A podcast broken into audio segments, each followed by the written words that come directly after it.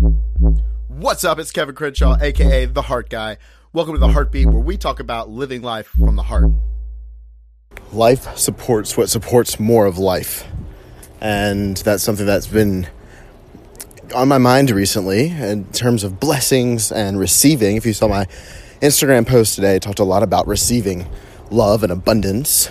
And a lot of receiving has to do, or getting more even of anything, has to do with your awareness of it in the moment. Are you aware that you already have it?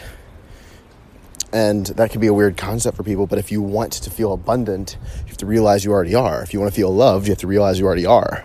And it's not some far out there thing, it really is closer than you think. And once you can get yourself to that place, you can then come at things with appreciation and you can accept all that's around you. When you see it and accept it, that's when the universe will bless you with more because you also give it. It's inhaling and exhaling. You can't constantly exhale, you'll pass out. Can't constantly inhale, you'll pass out. You gotta ease and flow and breathe easy.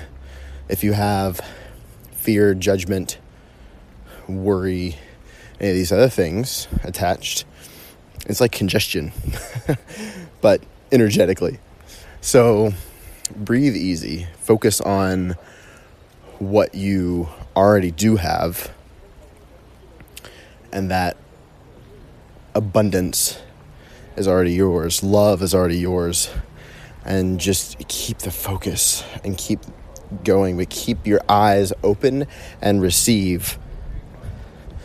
Talked about this a little bit on a recent podcast about receiving and I just want to keep keep hammering that because it's so important. We focus so much on giving love, and I don't think we focus enough on receiving because when somebody else gives to us and we don't receive, it's almost a slap in their face. So awareness, a shift in perspective. I hope this provided you.